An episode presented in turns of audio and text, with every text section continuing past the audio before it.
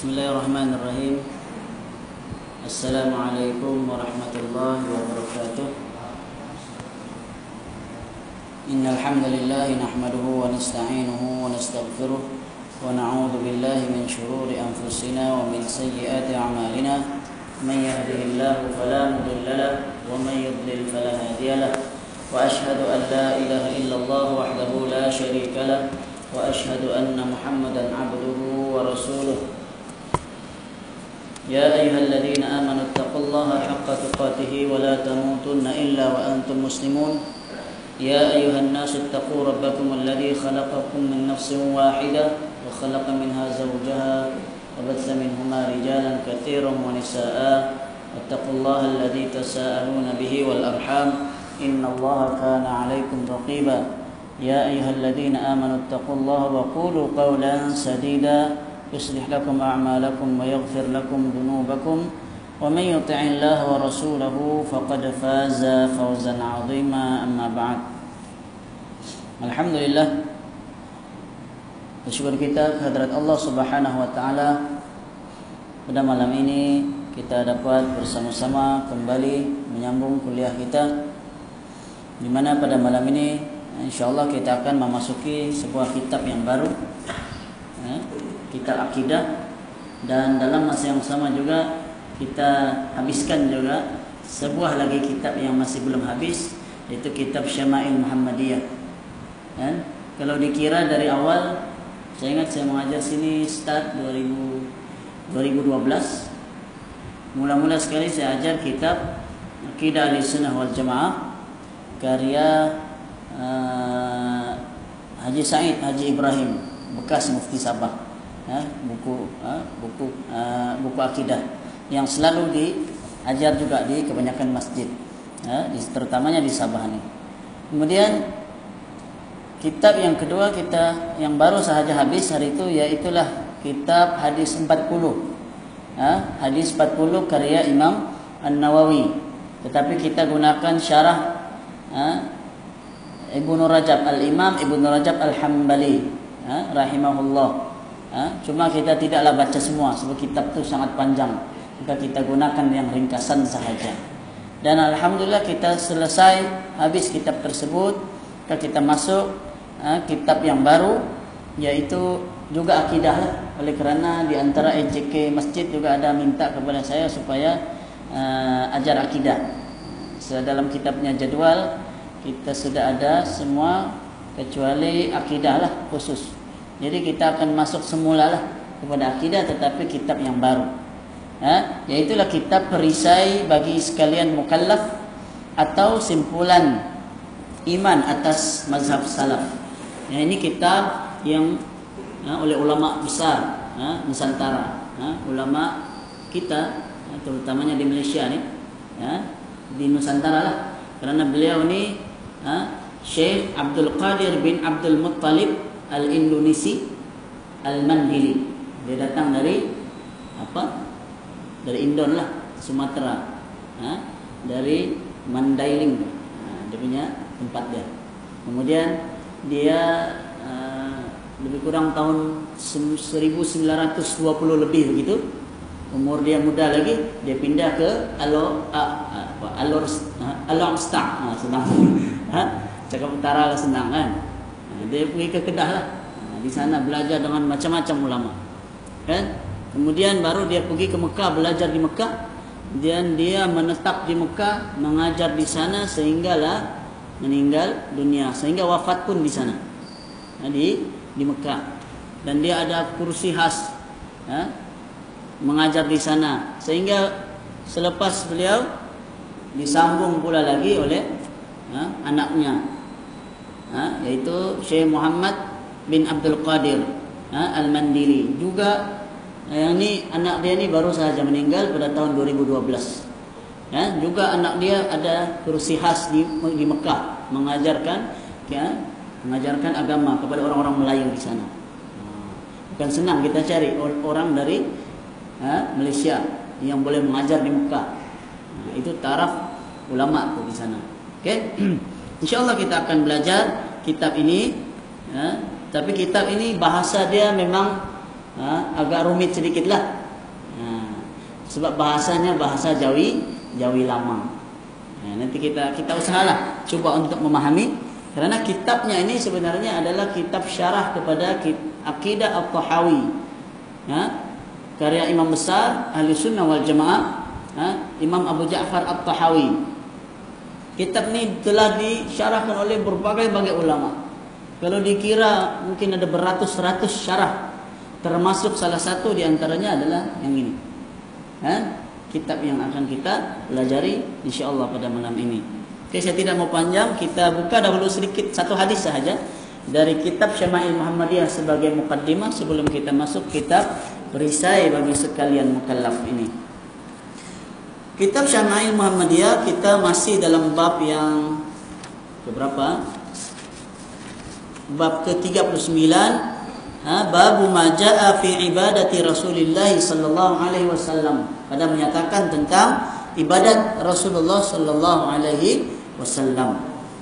Hadis yang ke-221 daripada Abu Huzaifah bin Al-Yaman radhiyallahu anhu beliau berkata أنه صلى مع النبي صلى الله عليه وسلم من الليل. قال فلما دخل في الصلاة قال الله أكبر ذو الملكوت والجبروت والكبرياء والعظمة. قال ثم قرأ البقرة ثم ركع فكان ركوعه نحوا من قيامه. وكان يقول سبحان ربي العظيم سبحان ربي العظيم. ثم رفع رأسه فكان قيامه نحوا من ركوعه وكان يقول لربي الحمد لربي الحمد. ثم سجد فكان سجوده نحوا من قيامه وكان يقول سبحان ربي الأعلى سبحان ربي الأعلى. ثم رفع رأسه فكان بين السجدتين نحوا من من السجود وكان يقول ربي اغفر لي ربي اغفر لي. حتى قرأ البقرة وآل عمران. والنساء والمائدة أو الأنعام شبعة الذي شك في المائدة والأنعام panjang hadis ni ya. Itu sebab saya kata satu hadis saja. Ha? Sila-sila habis masa satu hadis ni saja. Ha? InsyaAllah kita cepatkan.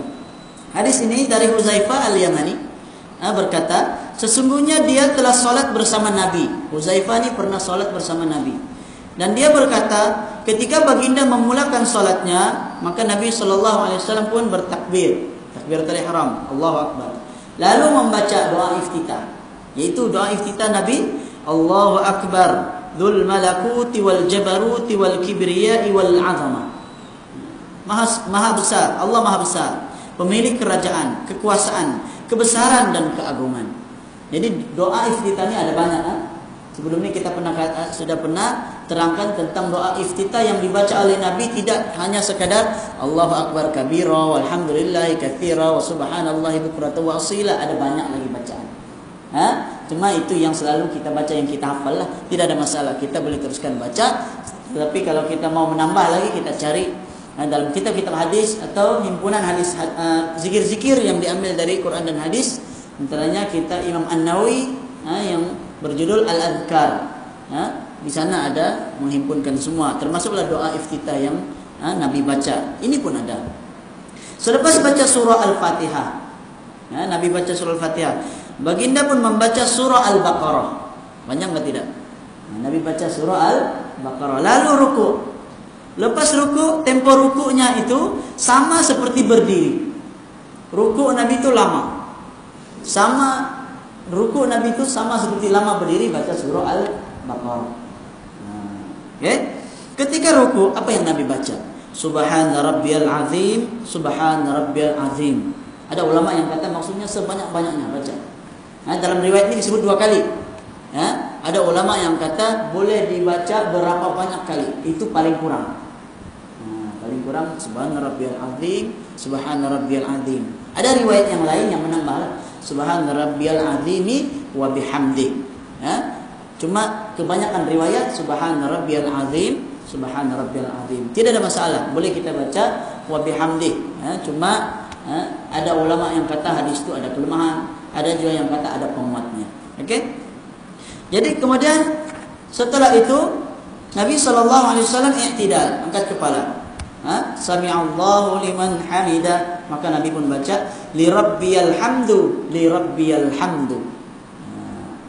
Ha? Nabi baca li rabbiyal hamdu li rabbiyal hamdu. Kemudian baginda pun membaca ha?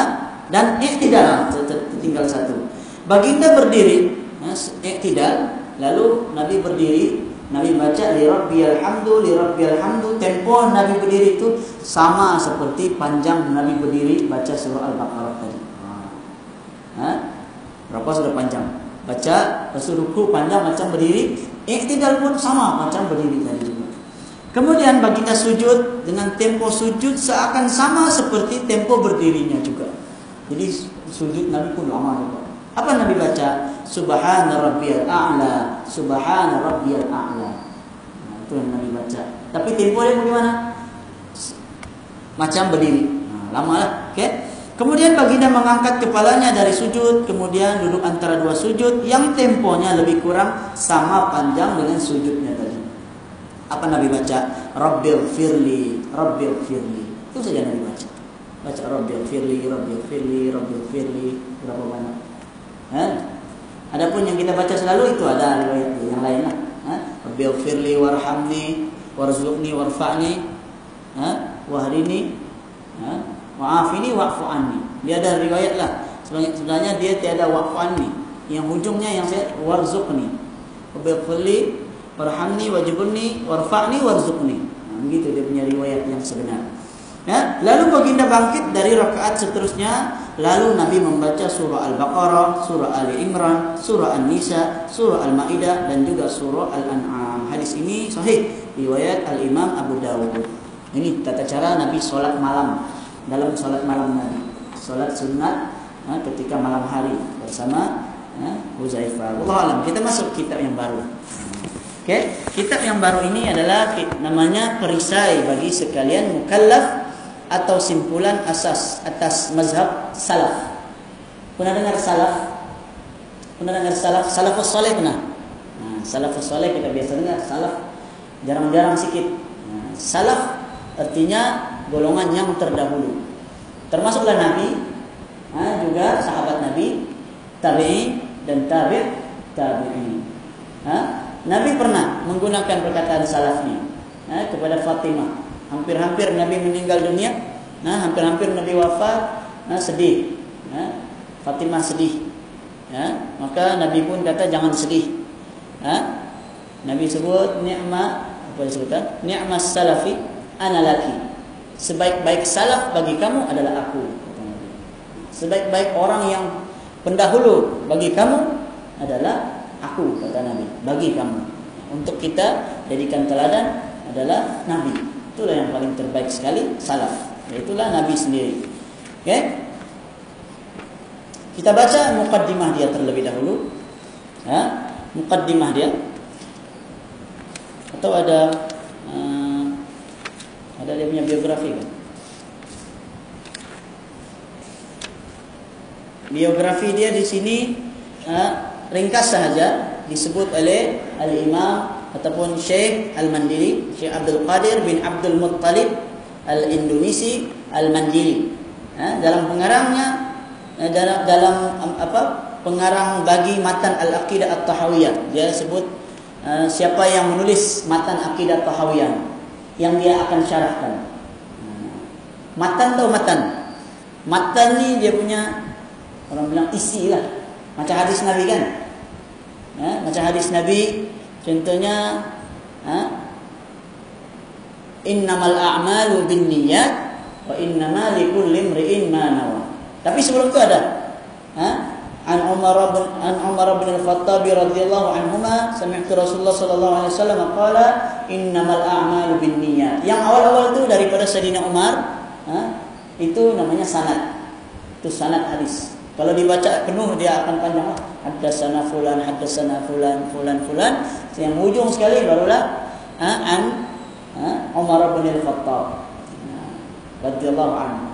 Okey? Itu namanya sanad. Kemudian bila Rasulullah sallallahu alaihi wasallam yaqul atau qala Rasulullah sallallahu alaihi wasallam bersabda Rasulullah sallallahu alaihi wasallam innamal a'malu binniyat. Itu namanya matan. Nah, itulah isi kepada hadis.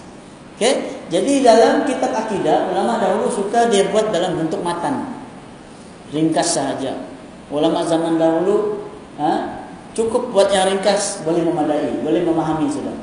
Tapi kita hari ini kita baca ringkas masih belum paham. Sehingga perlukan kepada penjelasan. Kerana itu akidah tahwiyah ni syarahnya di antara ha, kitab akidah yang sangat digemari. Ha, sangat digemari oleh para ulama. Kebanyakan ulama semua masing-masing menulis syarah masing-masing terhadap kitab ini. Akidah Tahawiyah ini. Jadi siapa dia? Pengarang bagi kitab At-Tahawiyah ini, Akidah At-Tahawiyah yaitu ikutan yang sangat alim lagi yang hafiz Abu Ja'far Ahmad bin Muhammad bin Salama Al-Azdi Al-Misri At-Tahawi Al-Hanafi nah, itu nama dia diperanakkan maksudnya dia lahirlah ha? ia di kampung Toha di sebelah darat negeri Mesir pada tahun 239 Hijrah. Ini pengarang kitab Tahawi. Sekarang berapa Hijrah? Nah, 1440. Di sana ada tulis 30 hari bulan 1. Artinya satu lah. Malam ini sudah satu safar ataupun kemarin lagi. Hah? Atau malam ini sudah masuk dua safar. Nah,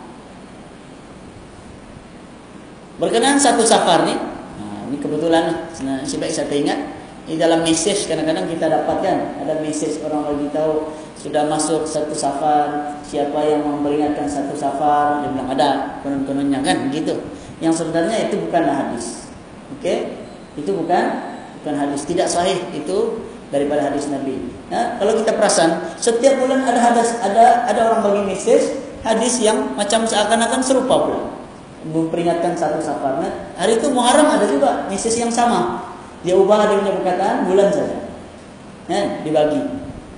Nah, konon-kononnya apabila kita sebarkan maka kita ha, telah menyampaikan satu perkara yang baik lah. Saya pun dah ingat dia punya teks dia tu. Kan? Tapi sebenarnya bahayanya bila kita ha, menisbahkan sesuatu dari Nabi padahal bukan dari Nabi. Apa hukumnya? Siapa tahu? Hukum kita kata Nabi wasallam bersabda, padahal Nabi tidak pun berkata. Tidak ada pun dalam hadis Nabi begitu. Hukumnya para ulama mengatakan dosa besar. Hukumnya adalah dosa besar berdasarkan hadis yang sahih yang mutawatir. Mutawatir ini artinya darjatnya seperti Al-Qur'an. Ha? Apa hadis dia? Nabi wasallam bersabda, "Man kadzaba alayya muta'ammidan falyatabawa maq'adahu minan nar." Siapa yang berdusta ke atasku secara sengaja, maka ambillah tempat duduknya yang telah disediakan di dalam api neraka. Ha? Oleh sebab itu para ulama sentiasa memperingati, memperingatkan kita supaya berhati-hati. Jangan kita mudah menyebarkan. Bukan tidak boleh bagus, ha? tapi mesti kita cek terlebih dahulu. Al-Quran pun Allah pun sering memperingatkan kita. Allah berfirman, "In ja'akum fasiqun binaba'in fatabayyanu." Apabila datang orang fasik, orang yang kita tidak kenali menyampaikan satu kabar berita, adakah kita terus percaya? Tidak. Fatabayyanu. Tabayyun terlebih dahulu. Cek dahulu. Ha? Siasat dahulu. Betulkah tidak? Kalau tidak, mungkin ada orang lain yang terfit, terfitnah. Coba bayangkan. Kita cakap sekian-sekian. Kita cakap A. Ada orang lain cakap, ha? dia cakap B. Kita cakap A, tapi orang tu kata kita cakap B. Maksudnya kita cakap sesuatu benda lain, orang tu dia kata kita cakap, padahal kita tidak cakap. Kenapa perasaan kita? Ha? Boleh paham tak? Nah, artinya kalau kita orang cakap sesuatu, konon-kononnya kita cakap begini. Boleh. Ha? Pergilah kamu sana. Orang orang suruh pergi sana. Contohlah, saya tahu apa-apa situasi sajalah. Okay? Orang pun, sekali kita tentang, eh tiada pun. Dia yang cakap. Datang-datang lagi orang pergi. Ha? Semua mengadu dengan kita. Padahal kita tidak pernah cakap pun. Apa perasaan kita? Mesti kita ma marah. Kerana itu berdusta ke atas Nabi mesti lagi-lagi lebih lebih eh, sepatutnya kita berhati-hati. Kan? Ada satu hadis itu Nabi SAW sebelum hadis yang faman kadzaba alayya mutamidan. Kata Nabi, ha, berdusta sesama kamu tidak sama seperti seseorang berdusta ke atas aku kata Nabi. Ya? Berdusta menipu sesama kamu manusia dengan orang lain itu tidak sama seperti seorang menipu atas nama aku. Faman kadaba alayya muta'ammidan falyatabawa maq'adahu minan nar. Siapa yang berdusta ke atasku secara sengaja, maka ambillah tempat duduknya dalam neraka. Tapi gimana kalau tidak sengaja? Tidak sengaja maka dimaafkan. Hendaklah kita memohon maaf, minta maaf, ha, beritahu orang. Macam kita dulu-dulu lah. Siapa pernah ingat lagi? Ha, surat berantai. Pernah dapat? Surat berantai dari Syekh Ahmad. Pernah? Saya pernah dapat sekolah rendah lagi. Ya, kertas fotostat. Dia kata, hendaklah eh, fotostat 20 bagi kepada orang. Kalau tidak, nah, kita akan dapat malang sekian-sekian. Kalau kita sebarkan 20, kononnya kita akan dapat manfaat sekian-sekian. Kan? Fatwa kebangsaan sudah keluarkan fatwa tahun 70-an lagi yang menyatakan bahwa atau uh, surat ataupun surat berantai ini wasiat Syekh Ahmad ini adalah palsu. Tidak benar sama sekali. Tapi Banyakkah tidak orang yang sebarkan? Banyak. Kan? Karena kita baca, oh, kita terus ber, percaya. Itu sebab kita belajar agama. Kita belajar agama, maka agama mengajarkan kepada kita supaya berhati-hati. Beli barang saja orang suruh beli ori. Kan? Belilah yang original. Dan kan masalah agama kita tidak mau cari yang original. Coba kita pergi beli-beli. Datang orang kan, kita mau pergi beli handphone. Datang orang, eh belilah nih. Beli kedai seribu, saya jual dua ratus saja. Uh, murah nih. Kita pun beli, tengok cantik saja. Sampai-sampai rumah, buka aplikasi, gambar saja. Ya, buka map, map dia gambar saja. Ya. Rupanya, tengok memori dia bilang satu gig. Sekali buka-buka, tidak uh, sampai satu megabyte pun. Ha, dia handphone, handphone ciplak. Ya, yang tiruan itu. Kita cari orang pun mana jumpa semua. Sebab dia tidak ada kedai. Marah kita? Eh, tentu kita marah. Demikian juga dalam hal agama. Kita perlu berhati-hati. Jadi ini masalah yang saya cerita ini tentang message-message lah.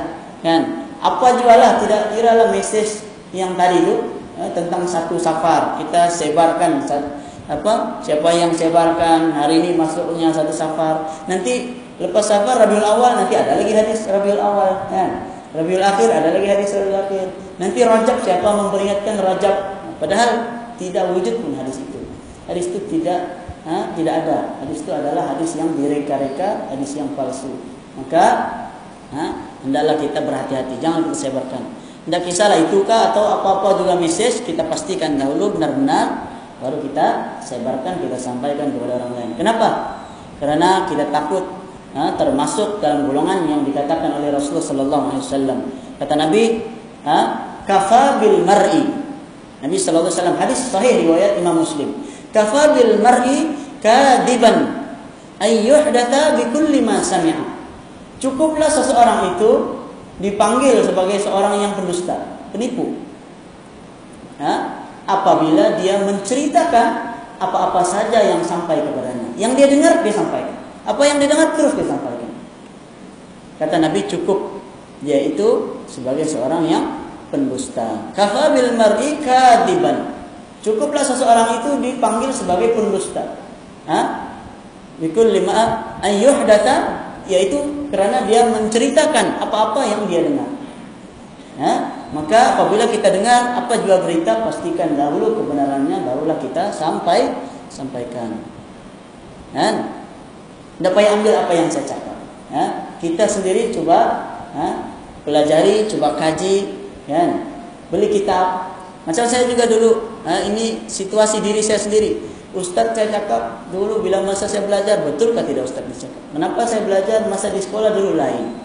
Kemudian kita pergi ke perpustakaan. Perpustakaan itu ada kitab. Semua ada Sahih Bukhari, ada tafsir semua yang kita arak lagi. Ternyata apa yang Ustaz itu cakap, tengok memang ada. Kan? Sebab ada orang pernah persoalkan, bagaimana kalau ada orang cakap satu hadis, betul dia hantam saja hadisnya, lepas itu dia dia pun hantam saja perawi Riwayat Bukhari, riwayat Muslim. Adakah tidak? Tidak mustahil ada orang boleh buat gitu. Dia berdusta. Oleh kerana itu apabila kita pelajari, ha, kita tahu bagaimana ingin semak hari ini hari ini sudah ada ha, banyak usaha untuk ha, semak hadis ni. Ada satu laman web nama dia semakhadis.com kan? Buka di laman web semakhadis.com itu banyaklah ilmuwan-ilmuwan yang pakar dalam bidang hadis mengumpulkan hadis-hadis yang ha, palsu ha, yang lemah ataupun yang sahih juga. Ha, semua dimasukkan ke dalam itu untuk memudahkan kita mengecek bagi orang-orang seperti kita lah yang kita buka kitab Arab pun kita tidak faham. Maka ada kemudahan kita gunakan. Ya okey kita masuk balik. Syekh uh, Abu Ja'far Ahmad bin Muhammad bin Salama Al-Azdi Al-Misri At-Tahawi Al-Hanafi. Ya dilahirkan di kampung Toha sebelah darat negeri Mesir pada tahun 239 Hijrah bersamaan 853 Masehi. Kitab ini kitab yang sangat lama. Ya, kitab yang sangat lama. Dan Syekh Al-Mandili ini yang uh, mensyarahkan hadis ini beliau wafat sekitar berapa? 1000 uh, 1965 kalau tidak silap saya. Kita boleh cari. Uh, di Wikipedia pun ada ha, disenaraikan. Ha? Kalau kita cari di YouTube pun sebenarnya banyak nih. Ha? Di YouTube pun hampir seluruh ha? seluruh di Malaysia ni banyak yang mempelajari kitab ni. Kitab ni sangat masyhur. Bahkan saya jumpa di YouTube kan ada orang dari negara seberang mengajar kitab Jawi.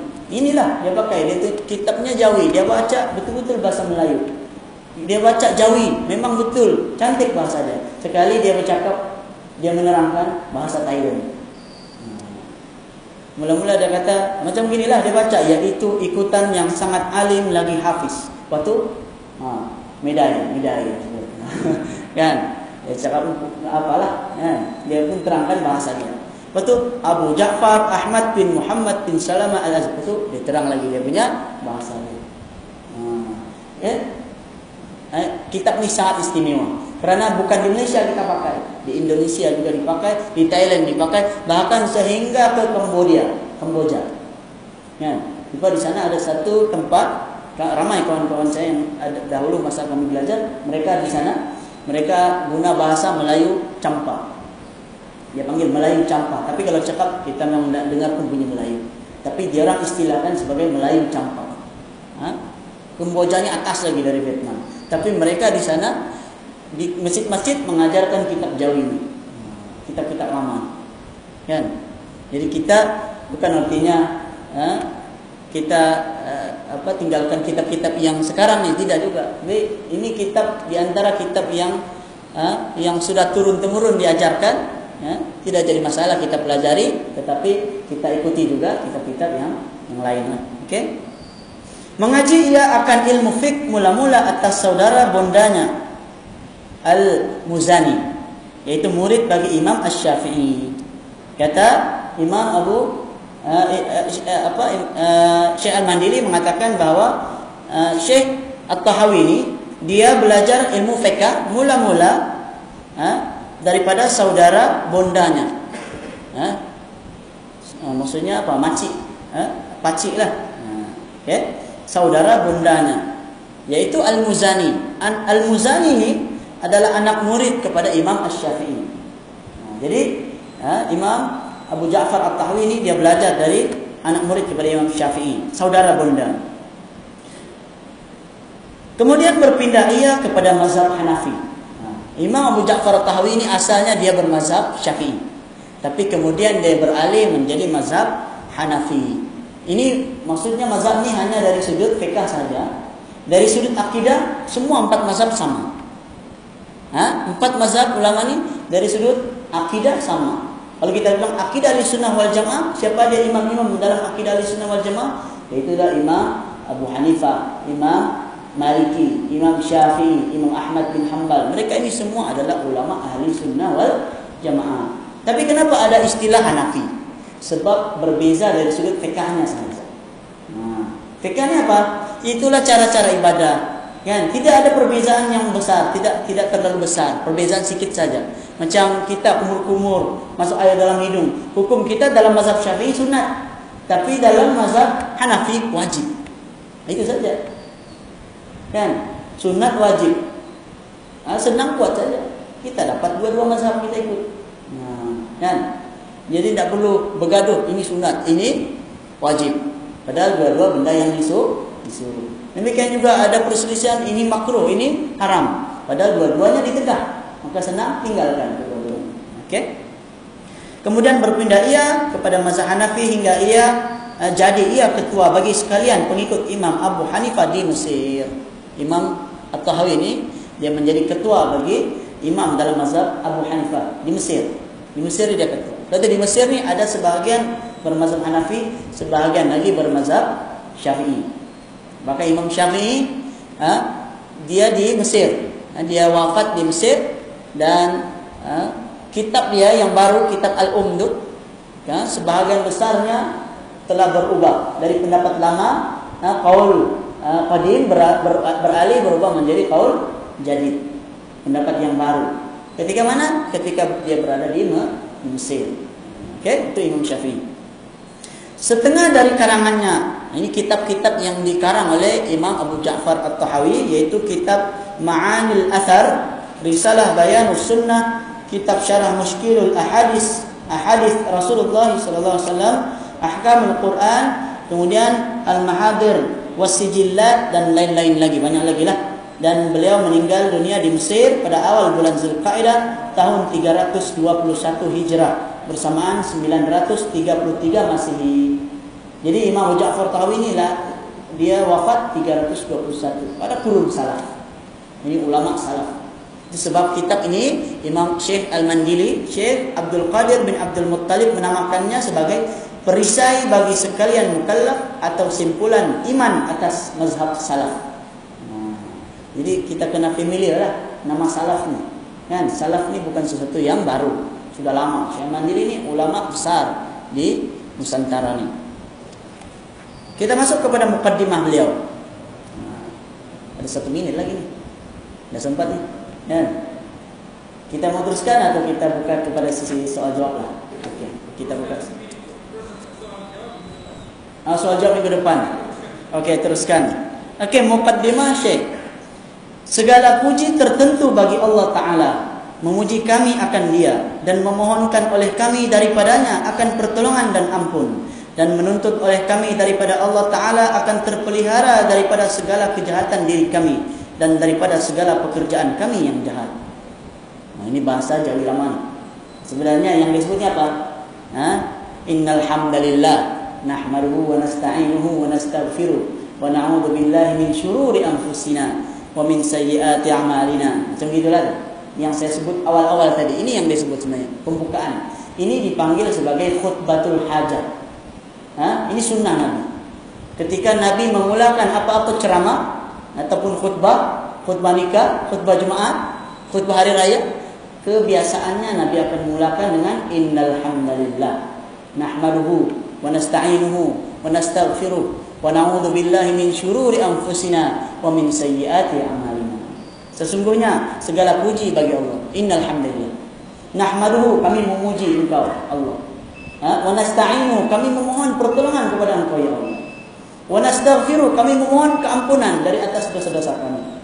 Wa na'udzu billahi min syururi anfusina kami memohon kepada Allah daripada keburukan diri-diri kami wa min sayyiati a'malina dan dari keburukan amalan-amalan kami. May yahdihillah siapa yang diberi hidayah oleh Allah fala mudhillalah maka tiada siapa yang dapat menyesatkannya. Wa may yudlil fala hadiyalah siapa yang disesatkan oleh Allah maka tiada siapa yang dapat memberikan kepadanya hidayah. Ini sebenarnya sabda Rasulullah, hadis Nabi. Ha, khutbatul hajah yang Nabi biasa ucapkan sebelum Nabi memberi atau menyampaikan khutbah wallahu a'lam ha? Cukup? Insyaallah kita akan sambung lagi ha? Kitab ini. Ha? kalau boleh ha? Jemaah sekalian kalau boleh cari kitab ni lah. Kalau ada ha? akan lebih cantik lagi ha? Dan di yang saya beli ini versi yang lama ha? Yang warna purple. Boleh cari di Muis ada ha?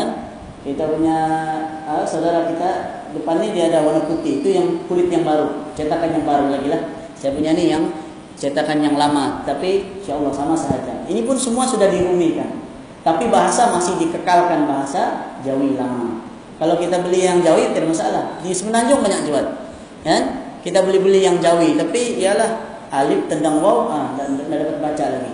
Kan? Kita pun mungkin bingung lagi. Jadi dapat kita pakai yang rumi ini kita sama-sama pelajari. Yang penting tu adalah isi yang terdapat dalam kitab ini. Wallahu a'lam.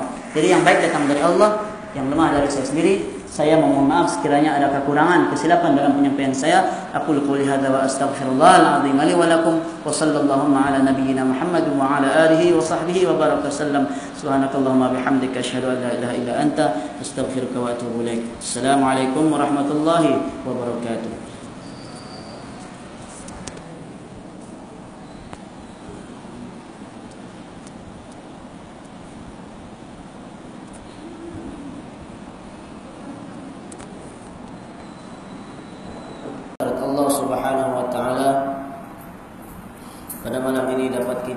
bersama-sama kembali melanjutkan kuliah maghrib kita, kuliah maghrib Itulah uh, kitab yang kita gunakan uh, Yaitu kitab yang baru uh, Kitab Akidah uh, Kitab utama kita adalah kitab Akidah Tetapi kita masih ada kitab uh, sampingan lah Yang kita ya, biasa bacakan sebelum kita masuk kitab yang utama. Ya. Kitab yang akan pelajari ini ya, sudah kita mula pada dua minggu yang lalu, yaitulah kitab perisai bagi sekalian mukallaf atau simpulan iman atas mazhab salaf, yaitu karya Syekh Abdul Qadir bin Abdul Muttalib Al-Indonesia Al-Mandili. Ya biografi dia pun telah kita uh, ceritakan pada uh, sebelum ini. Sebelum kita masuk lagi, kita teruskan kepada kitab ini kita bacakan saya ingat dua hadis sahaja dari kitab Syama'il Muhammadiyah. Ha? Masih ingat lagi kitab Syama'il Muhammadiyah? Ha? Kitab yang menghimpunkan pribadi Rasulullah sallallahu alaihi wasallam. Ha? Syama'il Muhammadiyah. Kitab ini ditulis oleh Al-Imam At-Tirmizi. Imam Tirmizi ini ulama hadis. Guru dan juga anak murid kepada Imam Al-Bukhari. Imam Al-Bukhari. Jadi dia tulis satu kitab yang terkenal. Ya. Hampir bukan hampirlah memang di seluruh dunia pakai kitabnya. Ya. Yang membicarakan tentang pribadi Rasulullah sallallahu alaihi wasallam. Dan hadis ya, ataupun bab yang kita masih lagi sedang bicarakan masih lagi dalam bab bab majaa fi ibadati Rasulillah sallallahu alaihi wasallam bab tentang ibadah Rasulullah sallallahu alaihi wasallam ha? bagaimana ibadah Rasulullah telah kita bacakan beberapa hadis minggu yang lalu kita telah bacakan atau dua minggu yang lalu kita telah bacakan hadis tentang ha? Rasulullah sallallahu alaihi wasallam salat dengan membaca surah Al-Baqarah kemudian dia ruku. Rukuknya sama panjang seperti Nabi berdiri baca surah Al-Baqarah. Kemudian iktidal, iktidal Nabi itu berdiri lama berdirinya sama seperti berdiri tadi baca Al-Baqarah. Kemudian sujud lagi sujudnya lama seperti Nabi berdiri baca surah Al-Baqarah tadi. Bayangkanlah. Ya. Kemudian Nabi Ha? bangkit dari ruku sama juga iktidalnya. Kemudian sujud sama juga. Duduk antara dua sujud sama juga panjang. Lalu Nabi pun berdiri. Ke rakaat yang seterusnya. Kan? Maka Nabi pun membaca dalam ha, rakaat yang seterusnya surah masih lagi surah Al-Baqarah, kemudian sambung dengan surah Ali Imran, kemudian sambung dengan surah An-Nisa, kemudian sambung dengan surah Al-Maidah, kemudian sambung lagi dengan surah Al-An'am. Bayangkan ini yang kita baca yang Nabi baca ini bukan surah pindik-pindik nih surah yang panjang-panjang. Kan hadis ini sahih riwayat Imam Abu Dawud kita masuk dua hadis insyaallah malam ini sebelum kita masuk kitab utama kita hadis yang ke-222 daripada Aisyah radhiyallahu anha berkata qama Rasulullah sallallahu alaihi wasallam bi ayatin min al-Qur'an lailatan kata Aisyah radhiyallahu anha bahawa Rasulullah sallallahu alaihi wasallam bangun malam. Ini cerita tentang salat malam Nabi. Nabi pernah membaca satu ayat. Ha? Pada satu malam dengan berulang-ulang ayat yang sama saja. Dan Nabi ulang ayat yang sama. Jadi kalau kita tidak ingat ayat pun kita mau kasih panjang kita ulang saja. Boleh. Ini termasuk sunnah juga. Nabi pernah buat. Ya? Contohnya kita baca apa? Ya? Contohnya tadi kita baca wazzaitun Waturi sinin Waturi sinin Waturi sinin ha, Ulanglah berapa banyak kali pun Biasa Nabi ulang ni tempat yang ayat yang memang betul-betul kalau kita pernah sembah, kita pernah tengok orang sembahyang di Mekah, di Madinah, kadang-kadang imam dia ulang, kan? Sampai menangis-nangis lagi dia ulang ayat tersebut. Kan? Sebab dia faham betul maknanya. Dan makmum pun kadang ikut-ikut juga nangis. Kan? Begitu ha? betul-betul ha? menusuk jiwa. Ha? Sembahyang dia tu betul-betul tidak ingat lain lagi. Nangis. Kan? Sampai orang kita pun orang Malaysia pun nangis juga. Lepas kena tanya kenapa kau nangis? Saya nangis pasal orang lain pun nangis. Sebab dia nak faham. Kan? Kenapa? Ha? Dalam dalam baca Quran ni sebenarnya paling bagusnya nangis sebenarnya. Begitu juga solat. Ha? Cuma solat ni ha? dia ada pembahasan di kalangan ulama lah. Jangan menangisnya tu teresak-esak sampai apa? Menangisnya terlalu berlebih-lebihan lah. Itu tidak boleh. Takut boleh membatalkan sembahyang. Kalau nangis sekadar ha, mengalirkan air mata ataupun mungkin suaranya berubah sedikit itu tidak jadi masalah. Selagi mana tidak, janganlah nangis sampai yang ha, macam orang yang nangis orang biasa. Ha, orang nangis apa? Nangis macam budak-budak nangis bergaduh. Kan? Merajuk. Nah, itu tidak boleh lah. Nah, itu lebih sudah. Okay? Itu hadis yang ke-222. Artinya Aisyah menceritakan tentang Rasulullah wasallam sembahyang Pernah di antara sembahyang Nabi ini Nabi ulang satu ayat yang sama berulang-ulang. Ataupun mungkin satu surah tu dia ulang. Eh? Dia ulang berkali-kali. Okay? Hadis yang ke-223. Kita baca dua hadis saja. Lalu kita masuk baru kita masuk kitab berisai sekalian mukallaf. hadis yang ke-222 ini dari Abdullah bin Mas'ud Ibnu Mas'ud radhiyallahu an radhiyallahu anhu berkata sallaitu macam berdengung sikit ha? sallaitu lailatan ma'a rasulillah sallallahu alaihi wasallam hatta hamamtu bi amri su'in qila lahu wa ma hamamta bihi qala hamamtu an aq'ada wa ad wa ad'a an-nabi sallallahu alaihi wasallam hadis ini sahih riwayat Imam Al-Bukhari Kata Abdullah bin Mas'ud, pada suatu malam aku salat bersama Rasulullah sallallahu alaihi wasallam. Baginda berdiri ha? Qiyam dengan sangat lama. Sehingga aku ingin melakukan sesuatu yang buruk. Ha? Kata Abdullah bin Mas'ud Sallaitu laylatan ma'a Rasulillah sallallahu alaihi wasallam Falam yazal qa'iman hatta hamamta bi amri su'in Ha? Suatu malam aku solat bersama Rasulullah Baginda solat dengan kiam yang sangat lama Berdiri sangat lama betul. Sampai aku ingin melakukan satu yang Su' Su' ni buruk. Satu perkara yang buruk Apa dia ni? Ha? Qila lahu ditanya Abdullah bin Mas'ud ditanya Wa mahamam tabi ha? Apakah suatu yang buruk itu? Ha? Maka jawab Abdullah bin Mas'ud Hamamtu an aq'uda wa ad'an Nabi sallallahu alaihi wasallam aku ingin berundur lalu tinggalkan Rasulullah SAW. Ha. Sebab ini solat apa? Solat sunat. Solat sunat kalau kita mau batalkan, mau balik ke apa tidak masalah, tidak berdosa. Kan? Yang tidak boleh ini sembahyang wajib. Kalau selagi tidak ada alasan, tidak boleh kita pandai-pandai keluar dari jemaah. Keluar kan? saja balik ke rumah. Ha? Teringat ada rancangan dia di TV ada rancangan TV itu dia kasih batal bayar dia balik ke rumah ini boleh haram pergi ya, sebab solat itu wajib tapi kalau solat sunat hukumnya sunat saja Kalau kita mau berhenti bila-bila masa boleh tidak masalah. Nanti kita akan jumpa lagi bagaimana cara Rasulullah sallallahu alaihi wasallam bahkan Rasulullah ada yang solat ya. Rasulullah solat dia solat tu uh, lama. Lepas tu tidak berapa lama Nabi duduk? Lepas tu Nabi baca lagi sambung lagi. Dan kemudian hampir-hampir mau ruku baru Nabi sambung berdiri lagi baru Nabi ruku. Ada nanti kita akan jumpa hadis dia. Oke okay? hadis ini riwayat eh, hadis yang yang saya sebut tadi itu ada hadis yang akan datang insyaallah kita akan jumpa.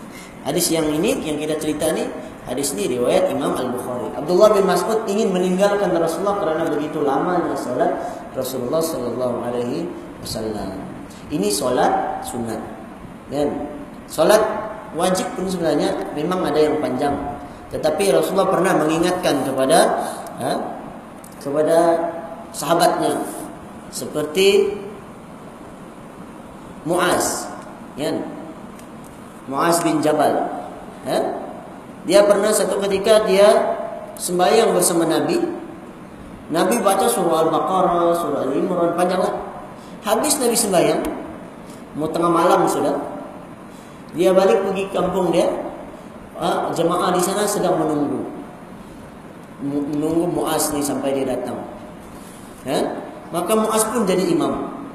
Dia imam. Berarti padahal dia sudah sembahyang. Ha? Boleh bagi seseorang yang dia sudah sembahyang tapi dia mengimamkan orang yang belum sembahyang boleh. Kan? Tapi dia bukan sembahyang ha, isyak kedua kali. Artinya sembahyang dia yang kali kedua itu dikira sebagai sunat saja. Ha, jadi itu dalam bab fikah. Jadi apa yang berlaku? Mu'as ni dia baca seperti yang Nabi baca. Begitu panjang. Pada tengah malam sudah. Ha? Maka setelah habis tu orang-orang jemaah tu mengadu kepada Rasulullah. Maka Rasulullah sangat marah. Kata Rasulullah apabila engkau ingin solat Lihatlah orang yang ada di belakang kamu Ada orang tua Ada orang yang ada keperluan kan? maka jangan dipanjangkan. Ya, dia ada keadaan yang berbeza. Kan? Kalau dengan Nabi itu sahabat yang sembahyang belakang Nabi, semua orang yang memang boleh tahan panjang. Lagipun masih di awal waktu. Ini akhir waktu sudah sembahyang lagi panjang lagi. Jadi dia ada ha, kena ikut keadaan. Okay? Jadi cukup dua hadis ini. InsyaAllah kita akan masuk lagi hadis ha, pada uh, akan datang nanti kita akan sambung lagi hadis dalam bab ini. Kita masuk kitab perisai sekalian mukallaf. Ya, kitab perisai sekalian mukallaf ni karya Syekh Abdul Qadir bin Abdul Muttalib Al-Indonesia Al-Mandiri. Dia ini asal dari dari Indonesia tapi kemudian dia menetap di Malaysia. Ya, ada dia punya biografi dia cuma dalam ni dia tidak bawakan. Kita boleh search lah kan cari ha? di internet. Dia ni asalnya dari Mandailing. Ya. Syekh Abdul Qadir ni dari Mandailing Sumatera Utara di dari Indonesia.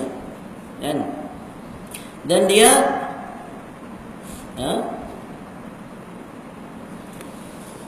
pernah belajar di Mekah ya dia belajar di Mekah lalu dia menjadi tenaga pengajar di sana sampailah meninggal dunia pun di di sana dan dia ni Abdul Qadir kitabnya atau dia ni terkenal sebagai seorang ulama Nusantara ulama Melayu. Di alam Melayu dia ni terkenal. Banyak kitab dia yang sering menjadi rujukan ha, pondok-pondok. Antaranya kitab Anak Kunci Syurga yang menghimpunkan akidah, kemudian ada ibadah fiqh, kemudian ada ha, akhlak yang dicampur dalam kitab yang kecil. Itu ada kitab tu saya ada di rumah. Ha? kecil dan tulisannya Jawi juga lah. Eh, dia lama. Kan? Dia lahir pada tahun uh, 1910, 1910. Dia wafat pada tahun 1965. Artinya merdeka sudah. Nah, merdeka sudah. Kan? Merdeka sudah. Nah. Kemudian di antara kitabnya juga yang menjadi rujukan dalam bidang tasawuf adalah kitab Penawar Bagi Hati. Ini juga kitab yang bagus. Kan? Tapi ini kitab adalah kitab akidah. Jadi lebih penting lagi. Okay? Lebih penting lagi, tapi semuanya pentinglah dalam agamanya kalau boleh ha? kita belajarlah ke semuanya. Ha? Ke semuanya penting. Cuma ada yang lebih penting di antara yang penting, ha? yaitulah ilmu ilmu akidah. Ha? Kalau kita jelaskan yang lalu sedikit pengenalan tentang penulis. Sebenarnya kitab ni adalah merupakan kitab ha, dia terjemah dan dia syarah kepada kitab Aqidah At-Tahawiyah. Kita baca dia punya ha, mukaddimah dia. Kita baca. Walaupun kita sudah baca, kita ulang lagi. Ya. Segala puji tertentu bagi Allah Ta'ala Memuji kami akan dia Dan memohonkan oleh kami daripadanya Akan pertolongan dan ampun Dan menuntut oleh kami dari Allah Daripada Allah Ta'ala Akan terpelihara daripada segala kejahatan diri kami Dan daripada segala pekerjaan kami yang jahat Ini dia punya mukaddimah dia. Itu ucapan Khutbatul hajah Alhamdulillah nahmaduhu wa nasta'inuhu wa nastaghfiruh wa na'udzu billahi min shururi anfusina. Itu yang dia cakap. Ya? Ya? Dia kata segala puji bagi Allah. Ha? nahmaduhu kami memuji. Ha? wa nastaghfiruh kami memohon ampun. Wa na'udzu billahi min shururi anfusina. Ha? kami menuntut menuntut oleh kami dari Allah akan terpelihara daripada kejahatan diri kami wa min sayyiati a'malina dan dari kejahatan diri-diri kami. Ini khutbatul hajah. Barang siapa menunjuki akan dia oleh Allah Ta'ala Maka tiada ada yang menyesatkan baginya Dan barang siapa menyesatkan ia akan dia Maka tiada ada menunjuki baginya ha? Siapa yang dikehendaki oleh Allah ha? Kesesatan Maka tiada siapa yang dapat memberinya hidayah Siapa yang Allah sesatkan, eh, siapa yang Allah beri hidayah, maka tiada siapa yang dapat memberi hidayah. Jadi semuanya hidayah ataupun petunjuk ataupun kesesatan itu dari Allah cuma. Semuanya datangnya dari Allah. Mudah-mudahan memberi rahmat serta membesarkan Allah Taala akan penghulu kita Nabi Muhammad dan akan sekalian keluarganya dan sahabatnya. Ini salawat dan salam. Salawat dan salam ke atas junjungan kita Nabi Muhammad SAW serta keluarga dan para sahabat baginda. Bahwasanya yang lebih benar perkataan itu perkataan Allah. Ha? Ini sebenarnya hadis. Khairun nasi eh apa?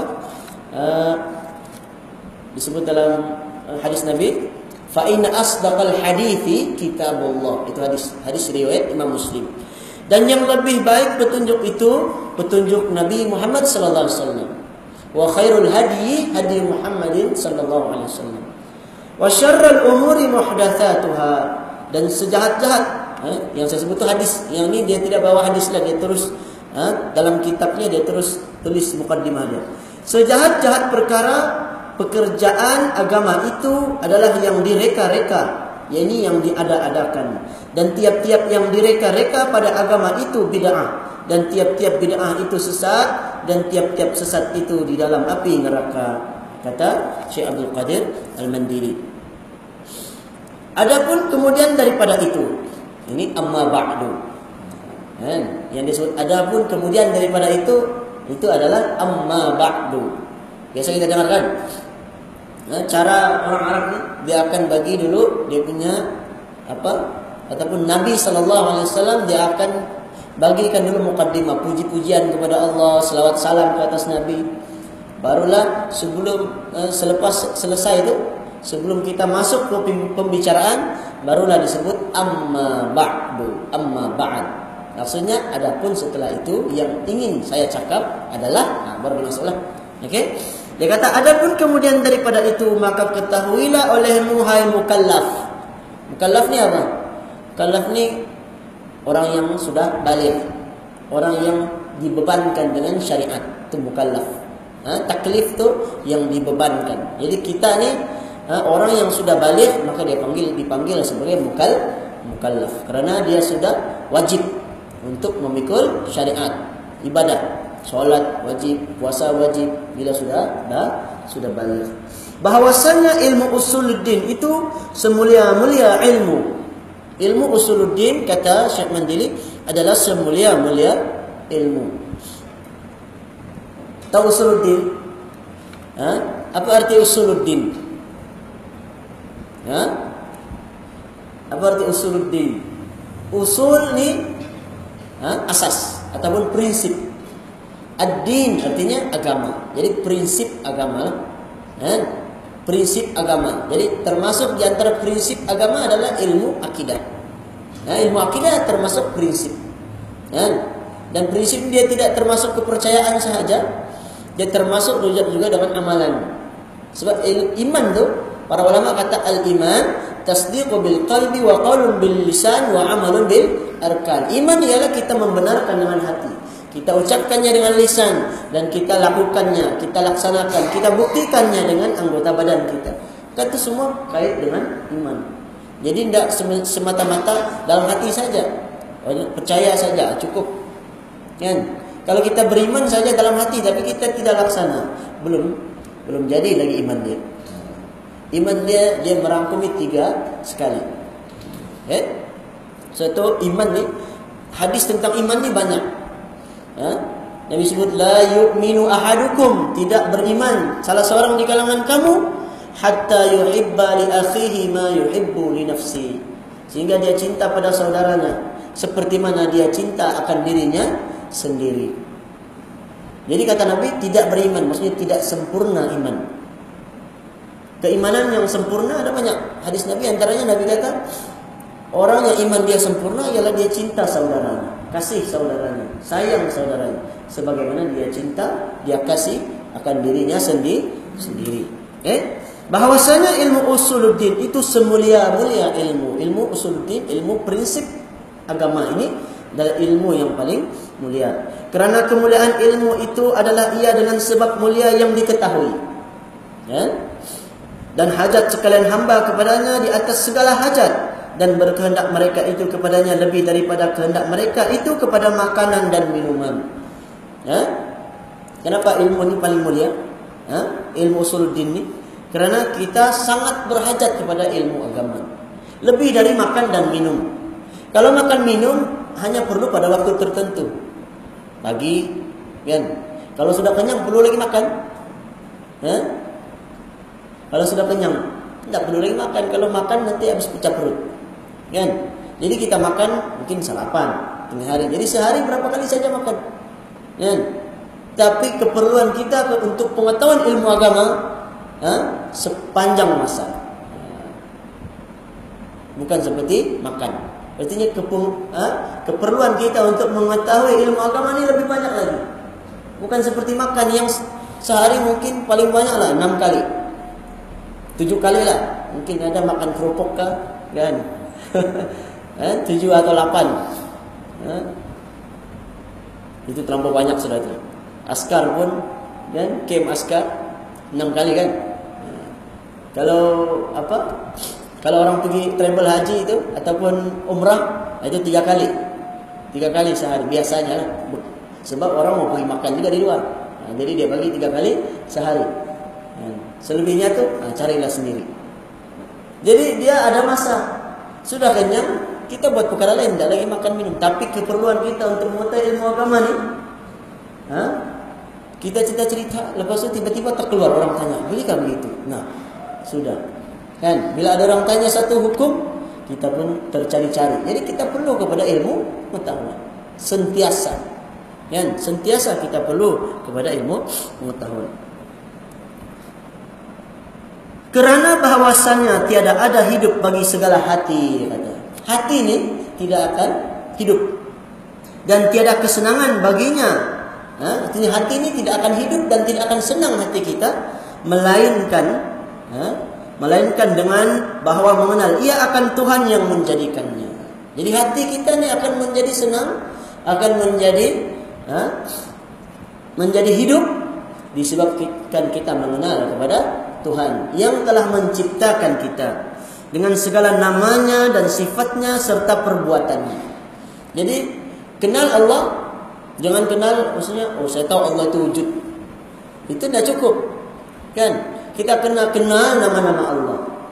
Tidak cukup kita hafal Asmaul Husna nyanyi-nyanyi. Kena tahu erti dia.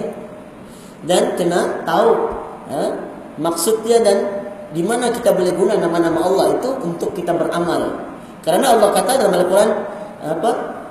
Walillahil asma'ul husna. Allah itu mempunyai nama-nama yang husna, yang baik. Fad'uhu biha. Berdoalah dengan nama Allah.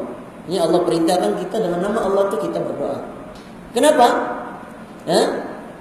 Kerana orang yang menghafal doa ataupun menghafal nama-nama Allah, ya? dia beramal dalam doanya dengan nama-nama Allah. Ya?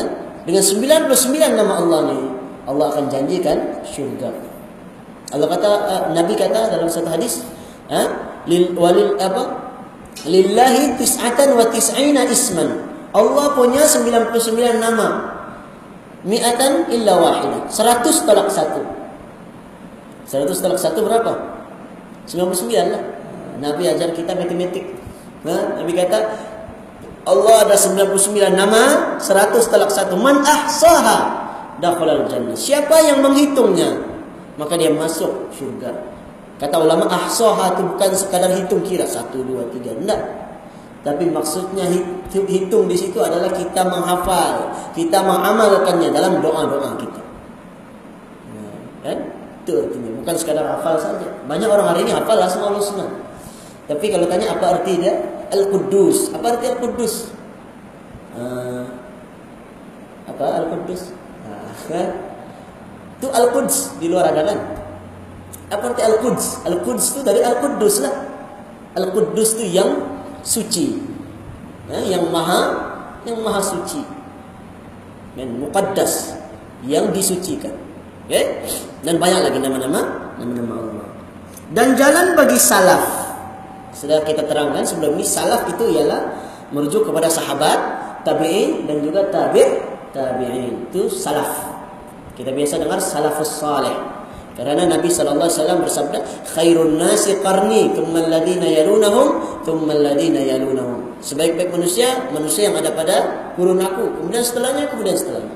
Eh, sahabat tabi'in dan tabi' tabi'in adalah lebih sejahtera dan jalan bagi salaf adalah lebih sejahtera kerana barang yang ada padanya selamat daripada menentukan makna yang barangkali tiada menghendaki akan dia oleh Allah Subhanahu wa taala dan mazhab mereka itu lebih baik kerana mereka itu sebaik-baik kurun. Nabi sudah sebut tadi. Ha? Salaf ni golongan yang paling terbaik sekali. Mereka lah yang paling mengetahui makna Al-Quran dan juga As-Sunnah. Kerana itu kita pelajari akidah mereka. Kitab ini menghimpunkan akidah akidah salaf. Eh? Dan adalah Al-Aqidah As-Salafiyah. Ini nama kitab dia kitab ni ya, asalnya namanya Al-Aqidah As-Salafiyah. Karangan bagi Al-Imam Abu Ja'far Ahmad bin Muhammad bin Salama At-Tahawi. Setengah daripada sebagus-bagus kitab ya, pada ini ilmu. Aqidah Salafiyah ni adalah kitab yang paling bagus. Kitab yang paling bagus yang diterjemahkan oleh Syekh Al-Mandili dia terjemahkan dan dia namakan nah, disebut sini. Maka kerana yang demikian itu gemar hati hamba kata. Pada menterjemahkannya ke dalam bahasa Melayu dan membuat syarah baginya dan hamba namakan akan terjemah dan syarahnya itu perisai bagi mukallaf. Dia bagi namanya perisai bagi mukallaf. Ini perisai kita pegangan kita. Atau dia bagi dua nama. Ya, ulama dahulu suka dia bagi nama kitabnya ada dua nama kitab. Kan? ya. Dia bagi satu nama atau ada satu lagi nama. Iaitulah satu lagi simpulan iman bagi atas jalan salaf. Nah, simpulan iman bagi atas jalan salaf. Jadi ada dua nama dia. Satu perisai bagi sekalian mukallaf. Yang kedua simpulan iman bagi atas jalan salaf. Panjang sikitlah. Kalau mau ringkas sebut saja perisai sekalian mukallaf paling pendek. Itu kitabnya untuk mudah orang sebut. Dan hamba tunjuki dengan huruf sad pada perkataan pengarang yaitu Imam At-Tahawi. Dia tulis sad dalam kitab Jawi lah. Kitab Melayu ni dia tulis dia tulis sejak terus ha? dia tulis sana pengarang. Kalau kitab Jawi dia tulis sad. Apa maksud sad? Sad itu musannif, penulis. Itu sad. Dan huruf tak tak itu artinya terjemah. Ha, baru dia terjemah ke dalam bahasa Melayu. Dan dengan huruf shin pada syarah yang hamba pungut akan dia daripada beberapa kitab tafsir dan hadis dan usuluddin dan adalah ayat Al-Quran. Ha, dan adalah ayat Al-Quran yang di dalam syarah itu tiada hamba terjemah akan dia bahkan hamba nakal akan tafsirnya. Dia kata huruf shin dia tulis shin itu dia punya syarah dia. Ialah shin syarah lah kan? Kemudian dia kata dalam syarah itu diambillah tafsir ulama ulama tafsir. Ha? Penerangan tentang tu. Ulama hadis, ulama usuluddin, usuluddin ini ulama akidah. Ha? Kemudian dia ambil ayat Quran dan dia tidak terjemah. Sebab ayat Al-Quran ni ha? haram diterjemah. Maksudnya terjemah secara harfiah tidak boleh. Tidak boleh terjemah satu-satu. Sebab dia tidak mencapai maksud. Ya? Kata Imam Syekh Al-Majiri ini, tetapi hamba nakal, bahkan hamba nakal akan tafsirnya. Dia hanya nukilkan, dia ambil tafsirannya. Yang kita baca hari ini tafsir, contohnya pimpinan Ar-Rahman, terjemahan tu. Dia sebut terjemahan. Pimpinan Ar-Rahman. Sebenarnya itu adalah tafsir sudah. Dalam terjemahan itu ada dalam kurungan dalam kurungan itu itulah tafsiran yang dirujuk kepada kitab tafsir ulama. Kalau tidak dia ada kalau dibuang yang dalam kurungan itu maknanya tidak akan mencapai maksud. Sebab Al-Quran ini tidak boleh sembarang untuk kita. Ha? Ada orang dia dia pakai terjemah ha? yang harfiah tu yang tiada tafsirannya. Ha? Lalu dia bawa lah fahaman dia sendiri. Seperti golongan anti hadis. Golongan anti hadis dia tidak mau pakai hadis. Dia bilang dia pakai Quran saja. Jadi bila kita bawa Al-Quran ni dalil dia bilang yang kau sebut tu yang dalam kurungan tu itu tiada dalam ayat tu dia bilang. Padahal itu adalah makna. Ha? Al-Quran tu dijelaskan maknanya itu ada dalam ha? dalam hadis. Kan? Lepas tu Nabi sebut ha? fa in tanaza'tum fi syai'in jika kamu berselisih pendapat tentang sesuatu perkara farudduhu ila Allah rasul. Allah sendiri suruh kita rujuk kepada Allah dan rujuk kepada Rasul. Dan Rasul itu apa yang diucapkan Rasulullah, perbuatan Rasulullah, pengakuan Rasulullah itu dikenali sebagai ha, hadis atau nama lain dia sunnah. Ha. Jadi Quran dan sunnah kedua-duanya adalah wahyu. Apa yang Rasulullah cakap itu bukan dari kemauan Rasulullah sendiri. Apa yang Rasulullah apa saja yang Nabi cakap itu sebenarnya wahyu dari Allah dari Allah. Buktinya Allah berfirman. Allah kata, "Wa ma yantiqu 'anil hawa in huwa illa wahyu yuha."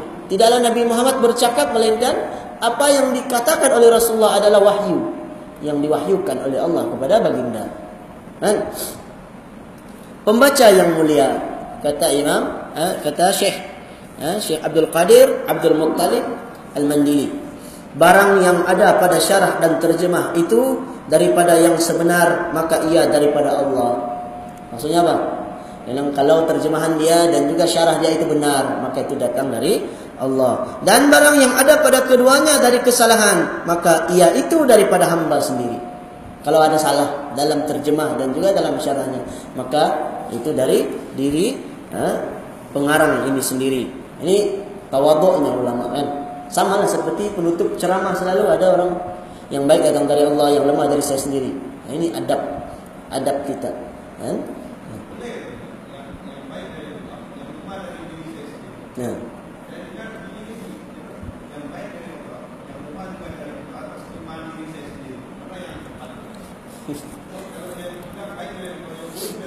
Hmm. Okey. Dia sebenarnya okey, dia sebenarnya segala kebaikan tu kita sandarkan kepada Allah, segala keburukan tu tidak disandarkan kepada Allah. Memang datang dari Allah, tapi dengan hikmahnya, dengan hikmah di sisi Allah, dia sebenarnya baik untuk kita. Suatu kita tidak sandarkan yang buruk kepada Allah.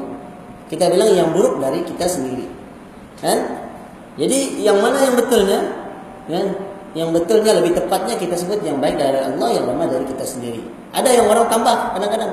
Dan kita hakikatnya dua-duanya datang dari Allah juga. Memang betul. Memang betul. Baik buruk tu ditentukan oleh Allah. Tapi adab kita. Kan? Adab kita, kita tidak. Seperti ha, kata Nabi Ibrahim. Dalam Al-Quran Allah menyatakan. Wa idha maridtu wa huwa yashfin. Dia kata. Apabila aku sakit maka Allah lah yang menyembuhkan. Jadi dia sandarkan kebaikan kepada Allah yaitu ke, ke, apa sembuh tu. Allah yang menyembuhkan. Tapi sakit dia kata wa idza maridtu apabila aku sakit dia tidak sadar apabila Allah sakitkan aku. Tidak. Itu adab. Memang Allah yang beri kesakitan tapi adab kita sebagai seorang hamba kita tidak cakap biar Allah sakitkan kita. Tidak. Contoh kita cakap ya kan ha? mana yang ha? lebih tepat kita sebut ha? kita sebut Allah menciptakan kalau kita Allah menciptakan ha? langit bumi ha? dan apa yang ada ha? Itu umumlah kalau orang bilang Allah ha? Allah yang menciptakan babi, Allah yang mencipta kita sebut yang buruk-buruk saja. Kan? Itu seolah-olah macam menghina lah pula. Kan? Artinya sebut memang Allah yang cipta segalanya. Tapi dari sudut adabnya kita sebut yang baik dari Allah. Itu adab lah. Iya itulah yang sebenarnya. Ada lagi? Ha.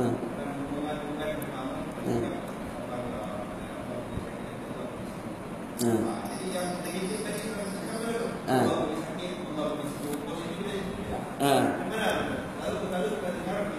Dia bergantung kepada keyakinan juga lah. Sebab kita yakin memang betul.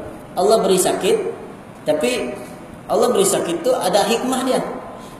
Allah beri sakit bukannya dia satu buruk kepada kita. Di sisi kita dia satu yang buruk.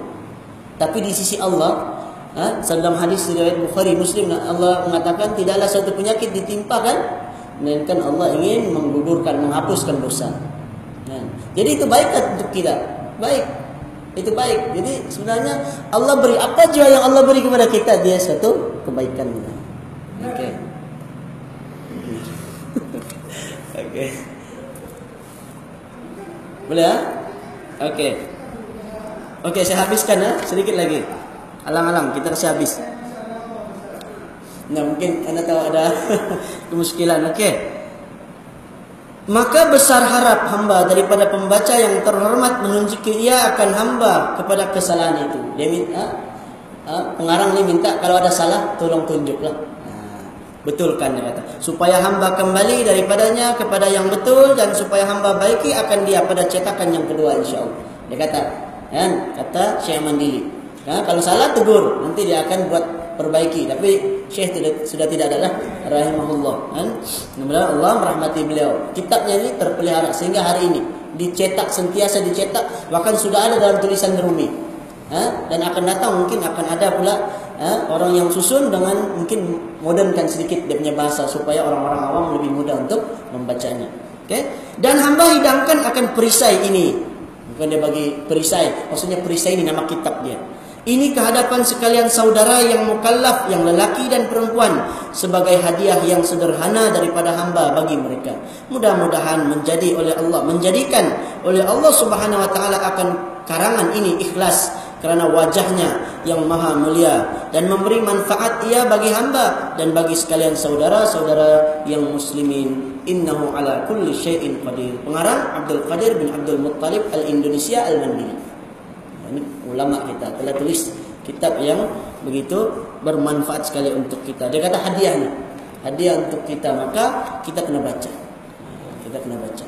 Ya, dan kita kena pelajari. Insyaallah kita akan masuk lagi nanti uh, masuk ke dalam uh, dia punya bahagian dia sudah. Yang tadi baru mukadimah ni. Uh, yang tadi baru mukadimah. Nanti selepas ni baru kita masuk satu persatu dia punya matan dia. Kemudian dia punya uh, terjemahan dia kemudian syarah yang disusun ataupun ditulis oleh uh, Syekh Abdul Qadir bin Abdul Muttalib Al-Indonesia Al-Mandiri. Wallahu a'lam. Ada soalan? Okey. Jadi saya ingat tidak ada. Ada satu lagi. Okey.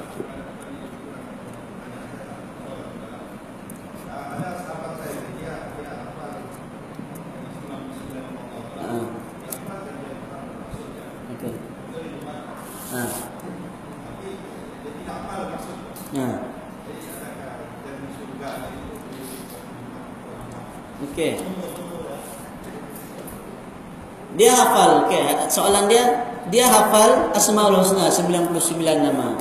Dia tahu maksud dia, tapi dia tidak amalkan. Maka ada kali masuk syurga. Masuk syurga ni dia ada banyak perkara yang menyebabkan kita masuk syurga, kan? Bukan sekadar hafal nama Allah itu saja, ada banyak lagi. Bahkan kata Rasulullah, "Man qala la ilaha illallah dakhala al-jannah." Siapa yang mengucapkan la ilaha illallah, eh? sadiqan min qalbihi jujur dari hatinya dalam riwayat yang lain ha?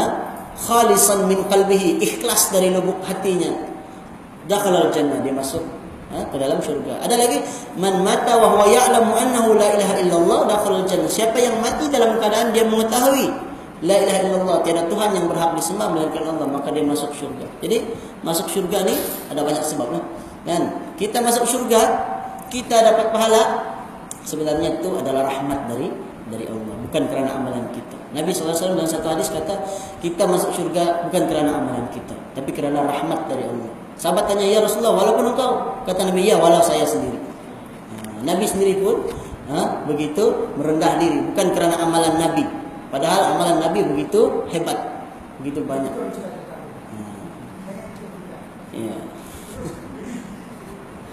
InsyaAllah, jadi itu saja soalannya. Okey, satu. Last eh, soalan. Okey. Hmm.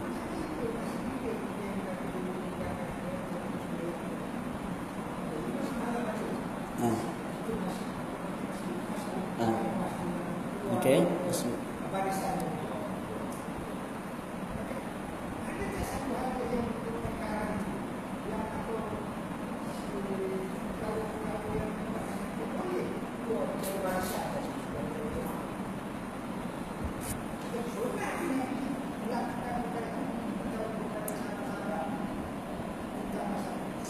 Okey, tentang keluar dari jemaah. Okey, tentang keluar jemaah. Oh, saya faham sudah. Okey. Dia punya soalan dia, eh, kalau imam tengah sembahyang, makmum adakah peristiwa di zaman Nabi yang makmum ni dia keluar dari jemaah? Betul kan soalan dia? Okey, lebih kurang begitu. Eh, jawapannya, eh? Ah, disebabkan kesalahan imam dia keluar. Eh, yang soalan tadi lah. Tapi saya jawab bukan kesalahan imam lah. Kan? Dia ini ada hadis memang ada hadis yang sahih. Cuma saya tidak ingat riwayat siapa. Ha, masa saya belajar dulu. Ha, ada satu hadis di mana seorang sahabat, ada ada di kalangan sahabat Rasulullah yang bila dia sembahyang kemudian bila imam mula membaca nabi mula membaca surah yang panjang maka dia dia mufaraqah dia sembahyang sendiri lalu dia tiwar dan ulama mensyarahkan hadis itu ha, menunjukkan orang yang benar-benar ada keperluan Orang yang betul-betul ada keperluan itu boleh. Dia yang betul-betul saja. Tapi kalau macam tadi ada alasan lah. Dia kata ada alasan. Alasan dia apa? Mungkin dia bilang imam bacanya betul. Tapi dia mau keluar. Kan? Tapi alasan tu kena betul-betul munasabah lah. Kan? Kalau kalian kita mau keluar, maka boleh lah. Tidak masalah. Kan? Kalau sekiranya. Tapi dalam bentuk kan? orang bilang kita ni, kita kata imam tu betul atau tidak, ya, sebenarnya sukar untuk kita nilai. Kan? Kita sendiri pun betul kan tidak sembahyang kita? Ah. cara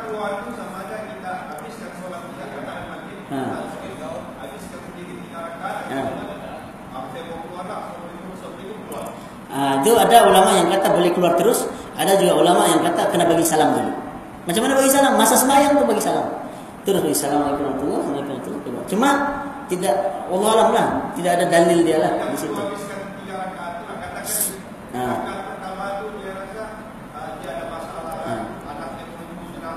Ah, ya.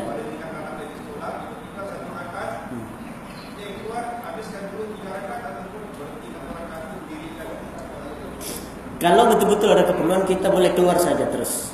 Kan? Tapi kalau tidak ada alasan maka hukumnya berdo berdosa. Iya haram, dosa lagi ha, haram. Sebab sebab ada satu hadis Nabi Nabi sallallahu alaihi wasallam mengatakan bahawa ha, apabila telah dilaungkan azan kemudian kita keluar dari masjid maka salat kita saya pun dia punya lafaz merujuk bahawa perbuatan itu salah tidak boleh kita keluar dari masjid apabila sudah dilaungkan azan bila azan sudah dilaungkan maka kita kena duduk di sana sehinggalah kita ikut sembahyang sehingga selesai macam banyak persoalan.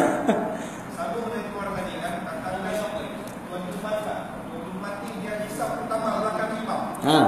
Ada di masa di belakangnya penuh. Ha. Baik saat ini. Orang dekat nama dia nak ulama dengan masa dia di rumah. Dia pun assalamualaikum assalamualaikum ada di masa dan kita bilang hmm. kita melintas di pada orang solat. Hmm. Berdosa kan? Mana? Okey, okey. Ini hukum tentang hukum tentang melintas lah. Inilah saya yang terakhir. Eh? Ada soalan lagi lepas ni. Hukum melintas di hadapan orang yang sedang solat. Kan? Bila kita sedang solat secara berjamaah, yang dimaksudkan tidak boleh melintas di hadapan orang yang sedang solat. Ha? Bagi orang yang sedang solat secara berjamaah, maka yang tidak boleh lintas atau limpas lah orang Sabah bilang adalah di depan imam. Di depan imam saja. Sebab bagi makmum itu tidak dikira. Para ulama dia tidak memasukkan makmum ni. Artinya ada ulama yang kata tidak boleh juga tapi banyak yang kata bolehlah. Kita limpas sebab yang dikira itu adalah sutra bagi imam. Imam saja yang kena ada penghadang. Sutra ni sunat. Kan? Dalam mazhab Syafi'i pasang sutra, letak satu penanda di depan tempat kita sembahyang, itu adalah sunat hukum dia. Macam orang Arab bisa letak box, letak tabung di depan, kita letak botol, itu sunat hukum dia. Dalam mazhab Syafi'i pun ada, dalam kitab fiqh pun ada. Sebut sunat kita letak satu penghadang di hadapan. Iya Nabi sendiri buat. Okey. Okey. Okay. Jadi jadi kalau bagi berjemaah yang perlu ada sutra hanya bagi imam sahaja. Paham ha? Jangan takut keliru bilang sutra ni sutra pakaian sutra tidak. Sutra ni bahasa Arab. Maksud maksud sutra ni penghadang. Ha? Penanda kita sembahyang. Yang perlu ada hanya imam sahaja. Maka yang tidak boleh limpas di depan imam. Jadi kalau limpas boleh. Jalan saja tidak masalah, boleh. Tapi dia ada lagi satu hadis dia menceritakan uh, kita boleh buat anu lah, kita boleh tutup hidung begitu, kan? Tanda yang kita tu batal solat kita. Uh, ataupun ha, menunjukkan kita ingin keluar daripada daripada so, nantilah insyaallah dalam fiqh akan datang insyaallah kita akan ha, bahaskan dengan lebih terperinci lagi ha, okay? jadi yang baik datang dari Allah yang lemah dari saya sendiri saya memohon maaf sekiranya ada kekurangan kesilapan dalam penyampaian saya. Aku qouli hadza wa astaghfirullahalazim li wa lakum. Wa sallallahu ala nabiyyina Muhammad wa ala alihi washabihi wasallam. Subhanakallahumma bihamdika asyhadu an la ilaha illa anta astaghfiruka wa atubu ilaik. Assalamu alaikum warahmatullahi wabarakatuh